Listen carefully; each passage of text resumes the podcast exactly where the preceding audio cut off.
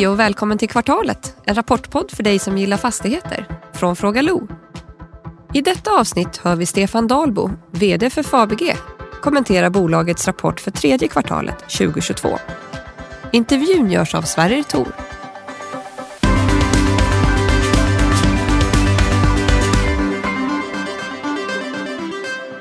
Hej Stefan och välkommen till Kvartalet. Tack. Kul att vara här hos er på FABG igen.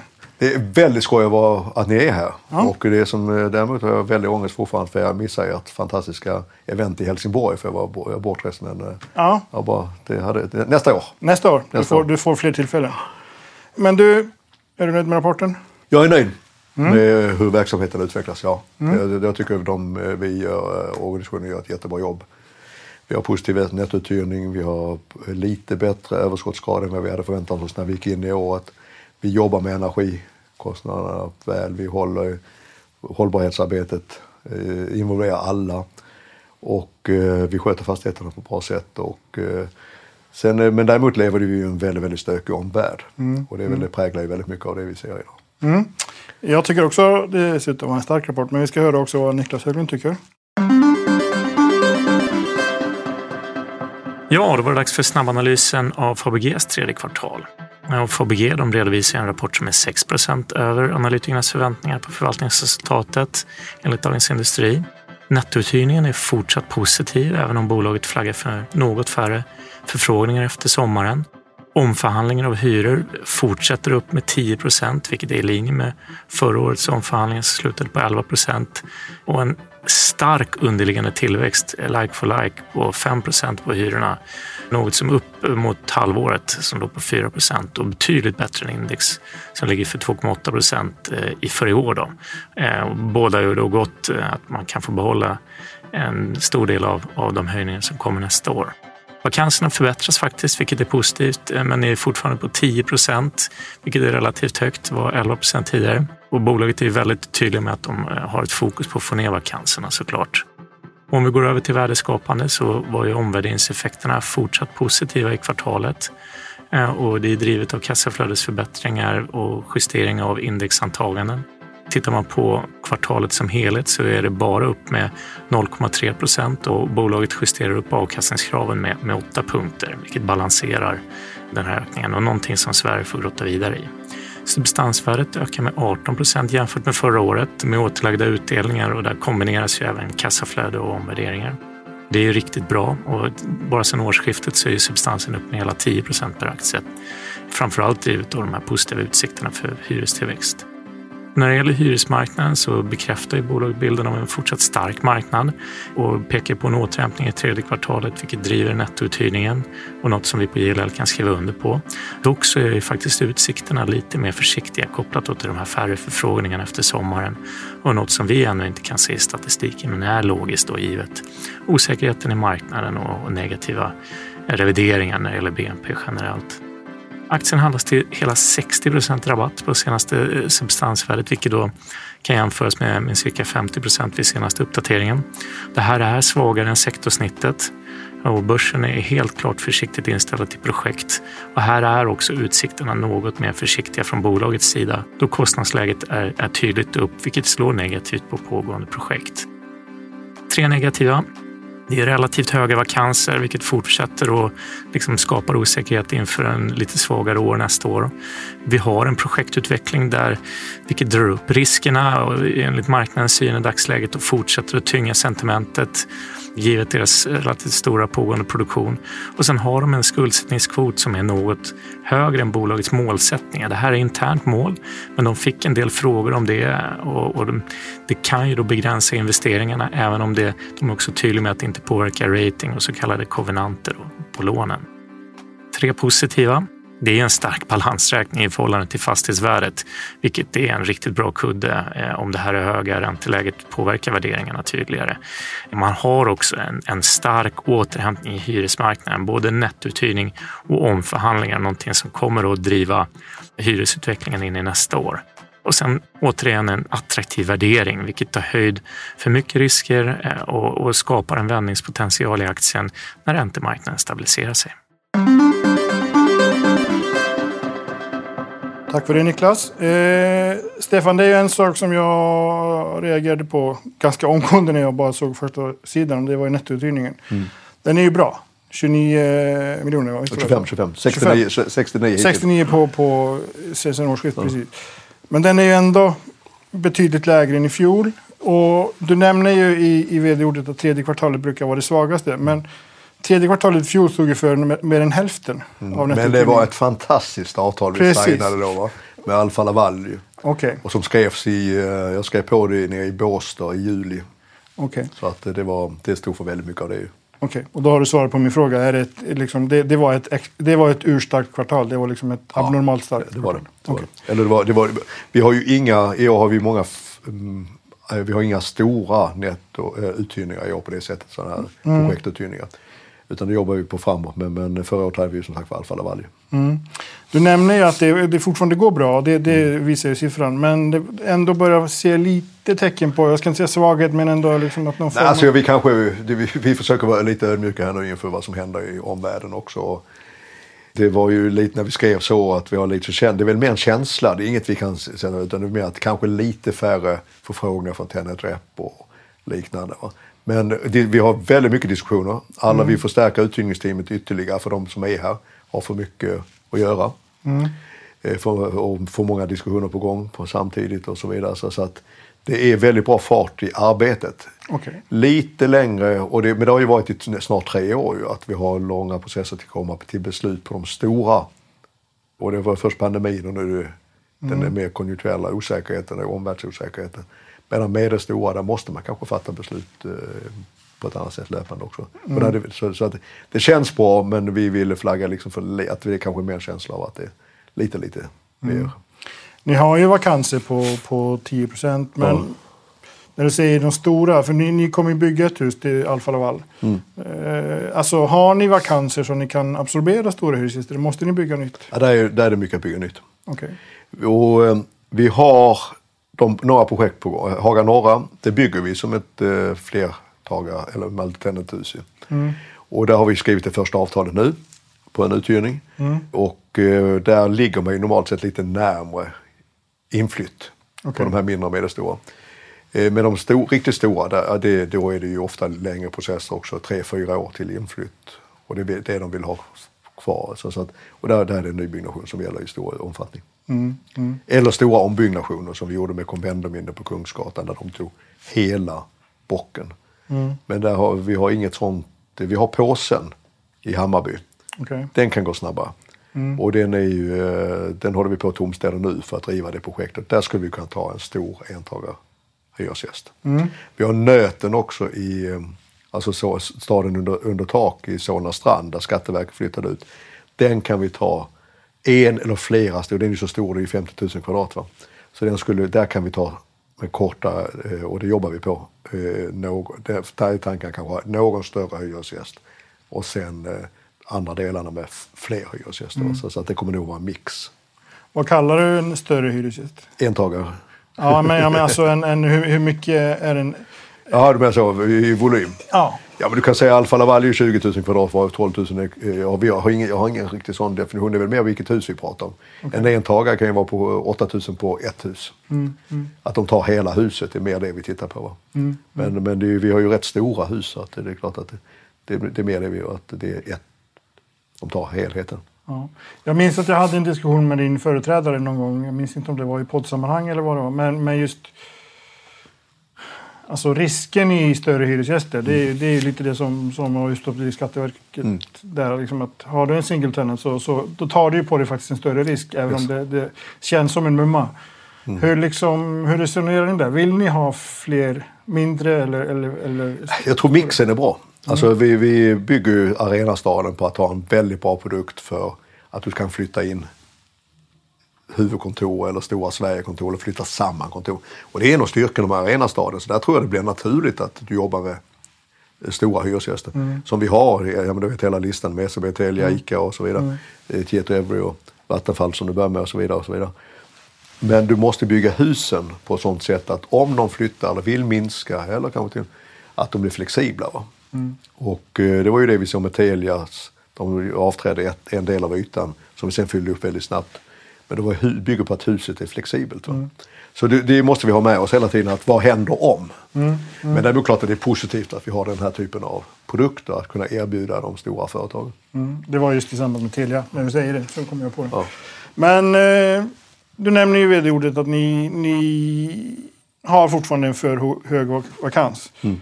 Och att det är fullt rimligt att ni kommer ner till 5%. Eller, nej, det måste vara målsättningar för att och man ska väl dela upp den också i olika bitar och dels men vi har lite för många, vi har för mycket vakanser i sådana businesspark, det har vi ju sagt hela tiden. Och men där håller vi på med hela utvecklingen av området, den tar ju lite längre tid.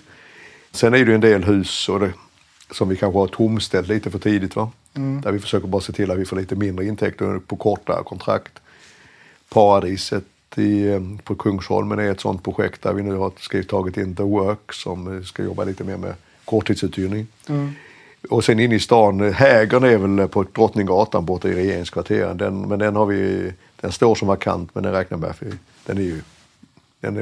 har vi bra kontrakt på. Så att det kommer ju att det är en levande materia på det sättet. Men vi ska upp. Och därför förstärker vi också uthyrningsavdelningen ytterligare. Okay. Vi har en under den här tiden och jobba lite annorlunda. Mm. Alltså är det svårare givet marknadsförhållandena att nå till den här alltså 5% vakansen eller är det marknaden går upp och ner lite grann, svänger det ingår liksom på något sätt. Det är bara de sista 10 åren vi har ju alla varit med lite grann. Undrar man vet att det och det är bara jobba alltså det, sen kan det ta lite eller mer. Men vi har bra produkter och vi måste jobba lite. Vi måste, alltså som jag sa innan, vi har uthyrare, de har fullt upp så det tar ju på en liten lokal kanske nästan lika lång tid att förhandla en sån som är lite större. Mm. Så vi måste ha lite resurser och där kanske vi historiskt sett inte har haft tillräckligt. Ja. Och då kommer jag till frågan som jag vill komma till. Alltså det har ju varit ett otroligt stort fokus på transaktioner de senaste åren. Vi har ju haft marknadsläge och det slår mig lite när vi pratar marknaden nu. Det är ju ändå så att det är registrerade transaktioner på nästan 200 miljarder i år. Men det är ju ändå rätt lite jämfört med i fjol som var ju ett sådant här rekordår. Är det så att alltså det här vanliga dagliga, vardagliga gnetet har ersatts av eller har man tappat fokus på grund av transaktionsmarknaden? Ja, inte bara i FABG utan vi har inte gjort det. Nej. Vi har ju anklagats för att vara skittråkiga av 2 skäl. Det ena var att vi gjorde för lite transaktioner. Vi hade för låg belåningsgrad och vi inte var ute på Eurobond-marknaden, men det kan vi komma tillbaka till. Så tyckte alla att vi var jättetråkiga och jag är jätteglad. Vi har under de sista 3 åren gjort ett par affärer. Vi sålde först pelarna ute vid Globen och 3 kontor och vi sålde DN-skrapan. Och sen köpte vi påsen i Hammarby Sjöstad i granne med våra andra fastigheter. Vi köpte ut delar av markanvisning, eller skrev avtal om markanvisning och köpte ut via fastigheter i Flemingsberg där vi tog ett ordentligt grepp och vi köpte i våras kabelverket i Älvsjö på en yield på 4,6 och 37 000 per kvadrat och låga hyror och välbyggd fastighet och tillräckligt stor för att ligga. Det är de affärer vi har gjort de sista åren. Och vi har ju samtidigt tittar på en del självklart tittar vi på det som kommer ut. Vi var med och bjudit på några har jag sagt genom de åren också. Vi har inte varit i närheten av de bud som vann. Och på slutet så ringde vi till och med och sa någon gång att vi är gärna intresserade men vi tror inte vi kommer vara i närheten så ringer oss om ni inte får några andra och de ringde aldrig. Men så att vi har haft fullt fokus de sista åren på att bli ännu starkare där vi är, utveckla våra projekt och gneta i förvaltningen. Okay. För att det ska du alltid göra. Liksom, och på hållbarhetsarbetet i det. För det är en del av gnetet att se till att säkerställa effektiviteten i huset.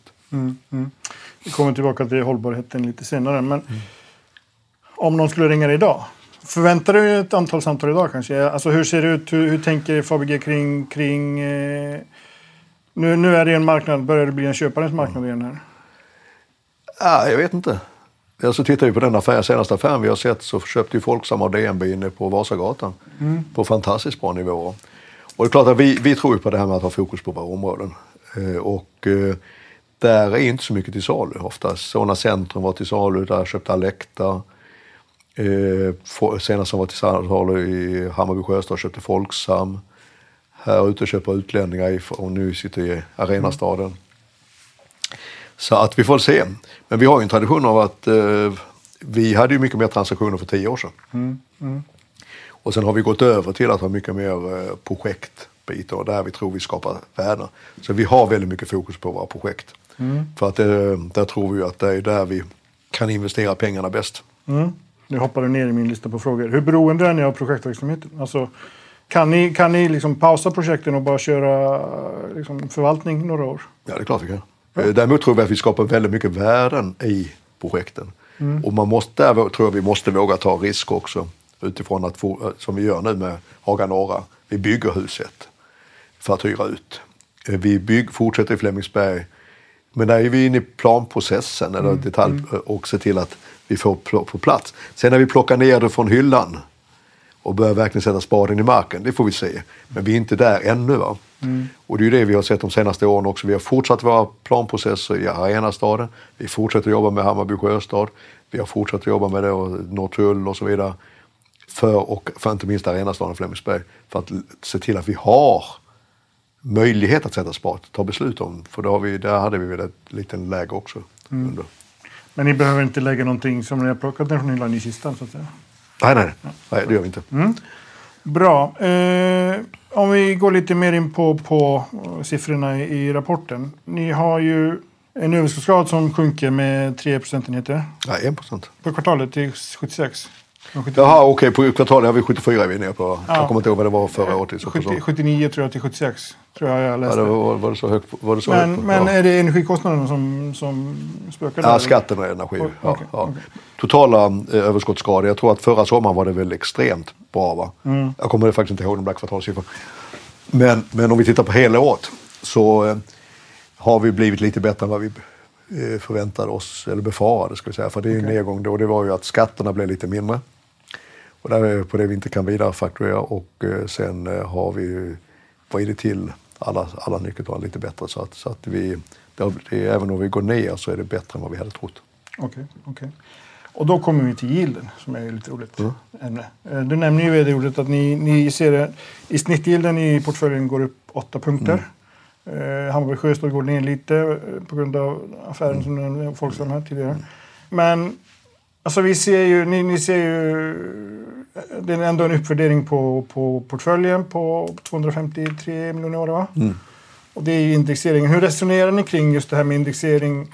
Det har varit lite snack nu efter att Atrium och Platser kom med sina rapporter om att man kanske har gått lite för långt.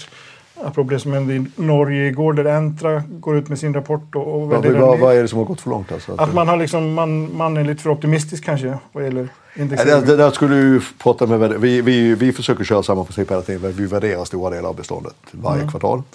Vi har haft inne Kursman, Wakefield och Newsec, vilket jag tror var samma som Entra. Mm. Samma gäng som Entra hade 2 av 3 i alla fall. Va? Mm. Och de värderade drygt en tredjedel av portföljen. De stora. Okay. Sen alla större fastigheter gjorde vi en internvärdering och stämde av med dem på. Mm. Och det är det som ledde till det här 8% upp, och sen har de inflationsantagande med 7% som tog ut. Så nedgången i portföljen var väl på gilderna 1,8 miljarder tror jag. Nej, 1,6 miljarder var det, va? Och så hade vi det. Och sen så hade vi. Så att vi, det är ju det bästa som gissning som gäller utifrån det arbete som värderarna har gjort. Skulle vi titta på det som har omsatts, ja, skulle vi snarare haft en kraftig värdeuppgång. Va? Okay. Om vi tittar på de affärerna som gjordes till exempel av Folksam och liknande in i stan, för vi ligger en bra bit över det på Vasagatan. Så att jag tycker det är väldigt svårt, va? Men det enda jag känner mig säker på är att om räntorna går upp så ökar avkastningskraven och då kommer gilderna att gå upp. Mm. Mm. Sen har vi indexeringen och så har vi de andra aspekterna på det. Va? Så att jag tycker, men det är självklart att höjda räntor leder till höjda avkastningskrav. Mm. Platser räknar med 2% inflation nästa år. Vad har ni någon? Ja, men jag tror att vi sa det, eller Åsa sa det i vår presentation, att värderarna har ju pratat sig samman just när det gäller inflationsantaganden. För där, och det tycker jag är bra, därför de går lite grann på det som också klart med Riksbanken som bas. Så då tror de har 3% nästa år, som antagligen därefter 2%, att man kommer tillbaka till inflationsmålet. Mm. Det enda man kan säga är att vi hade alla väldigt fel i början på detta året. Ju. För det har ju kommit som en chock med att det syntes lite grann i tjänste tjänsteinflation förra året och sen har det rullat på väldigt mycket. Och så har vi fått energichocken och så har det allting kommit. Men det var ju ingen som trodde att det skulle vara överhuvudtaget någon inflation detta året. Så att, men nu är vi på höga nivåer på alla så det är klart att det är sannolikt att det faller igen. Ja, det börjar rimligt göra det. Däremot jag tycker du nämnde Entra. Det var, jag kan inte lära mig ändå för jag tyckte de kom igår. Alla hade väl förväntat att man ska skriva ner värdena. Och så skrev de ner värdena och så straffades de stenhårt. Det var intressant. Aktiemarknaden är inte alltid logisk direkt. Men du, finansieringen. Det var ju inne på lite tidigare. Du nämnde ju det själv. Det börjar se någon liten ljusning på certmarknaden. Ni har ju nästan 2 miljarder där utstående. Vad håller det i sig? Eller är det någonting ni bara såg under det går nästan. Nej, men det går lite upp och ner lite. Okay. Men det är lite bättre nu efter sommaren. Okay. Men det har ju också med att kanske dels vilka behov de har. Och då kommer vi närmast årsskiftet och det kan både vara något. Och sen var det väl också väntan på Riksbanken, väntan på valet och så det har varit mycket sådana aspekter också. Men det viktiga där är ju också att vi rullar det så mycket vi kan och tycker vi är vettigt och sen har vi backup-faciliteterna om det behövs. Och ni har, du nämner också rätt, men ni har tagit en hel del banklån här efter sommaren. Du nämner bra villkor. Vad betyder det? Vi har ju aldrig haft som princip offentliggöra exakt vilka villkor vi har med vilken bank och så vidare. Åsa sa här nu, uttryckte på i vår presentation också, att vi är bara bit under eller avsett bättre än halva marginalen mot om man tittar på de indikationer som man ibland ser på obligationsmarknaden. Okej, bra. Ni har 2,4 miljarder som ska refas eller amorteras nästa år. Hur kan ni, du nämnde att ni avser gå in i bank om det inte blir bättre där. Ja. Om den planen skulle falla, har ni någon plan B? Eller alltså, kan ni absorbera de här 2,4 miljarder? Ja, det känner oss komfortabla med att vi kan. Okay. Sen vill jag bara säga där också, eftersom du säger om du skulle, men däremot känner vi att vi har väldigt bra relationer med bankerna. Ja. Vilket ju har varit en väldigt stark strategi från oss i alla år, i många år. Det är att jobba nära de stora bankerna, nära vara en bra kund, vara en transparent kund hos de nordiska bankerna. Och det är ju någonting vi har sagt också, det här med man pratar vad som hänt sista åren, du pratar om transaktioner innan, så vi pratar om finansiering, att det är så många som har kreativa lösningar. Vi har ju varit rätt, tror jag sagt att bank, vi ska vara en bra kund i banken och ska vi ha en återkommande emittent på den svenska obligationsmarknaden. Då har den slutat fungera, så hoppas jag, då blir vi kanske försöka vara en ännu bättre kund i de nordiska bankerna.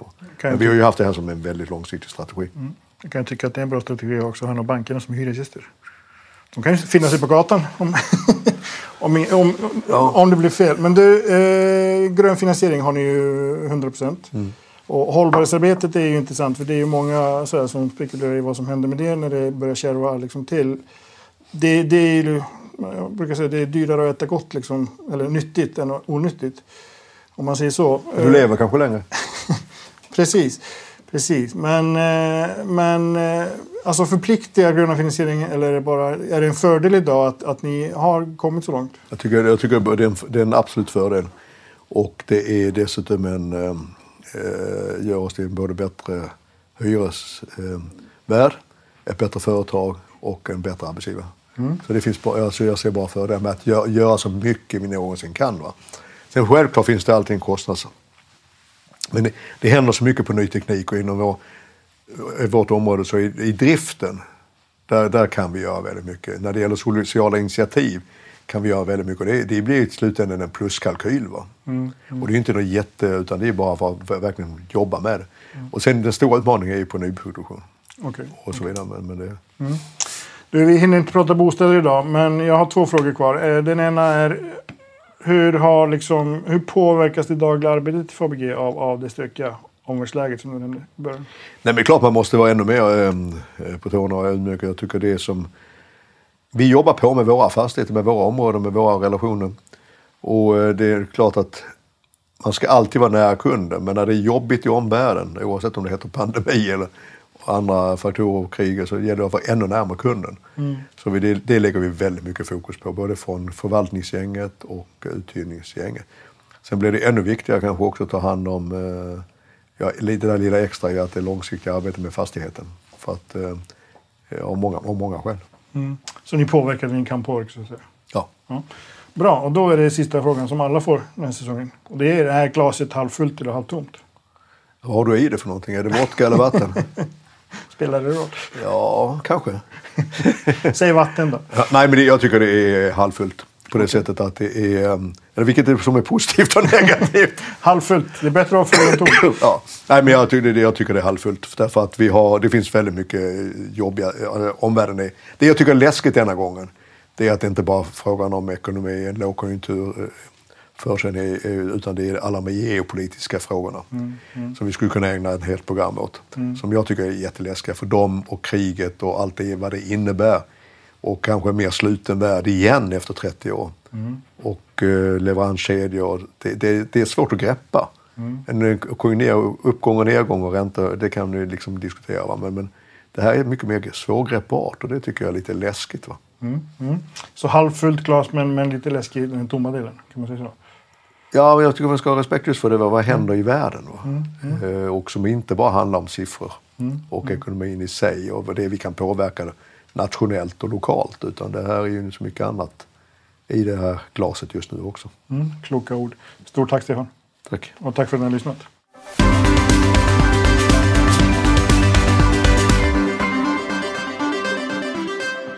Det här programmet görs på Beppo. Beppo.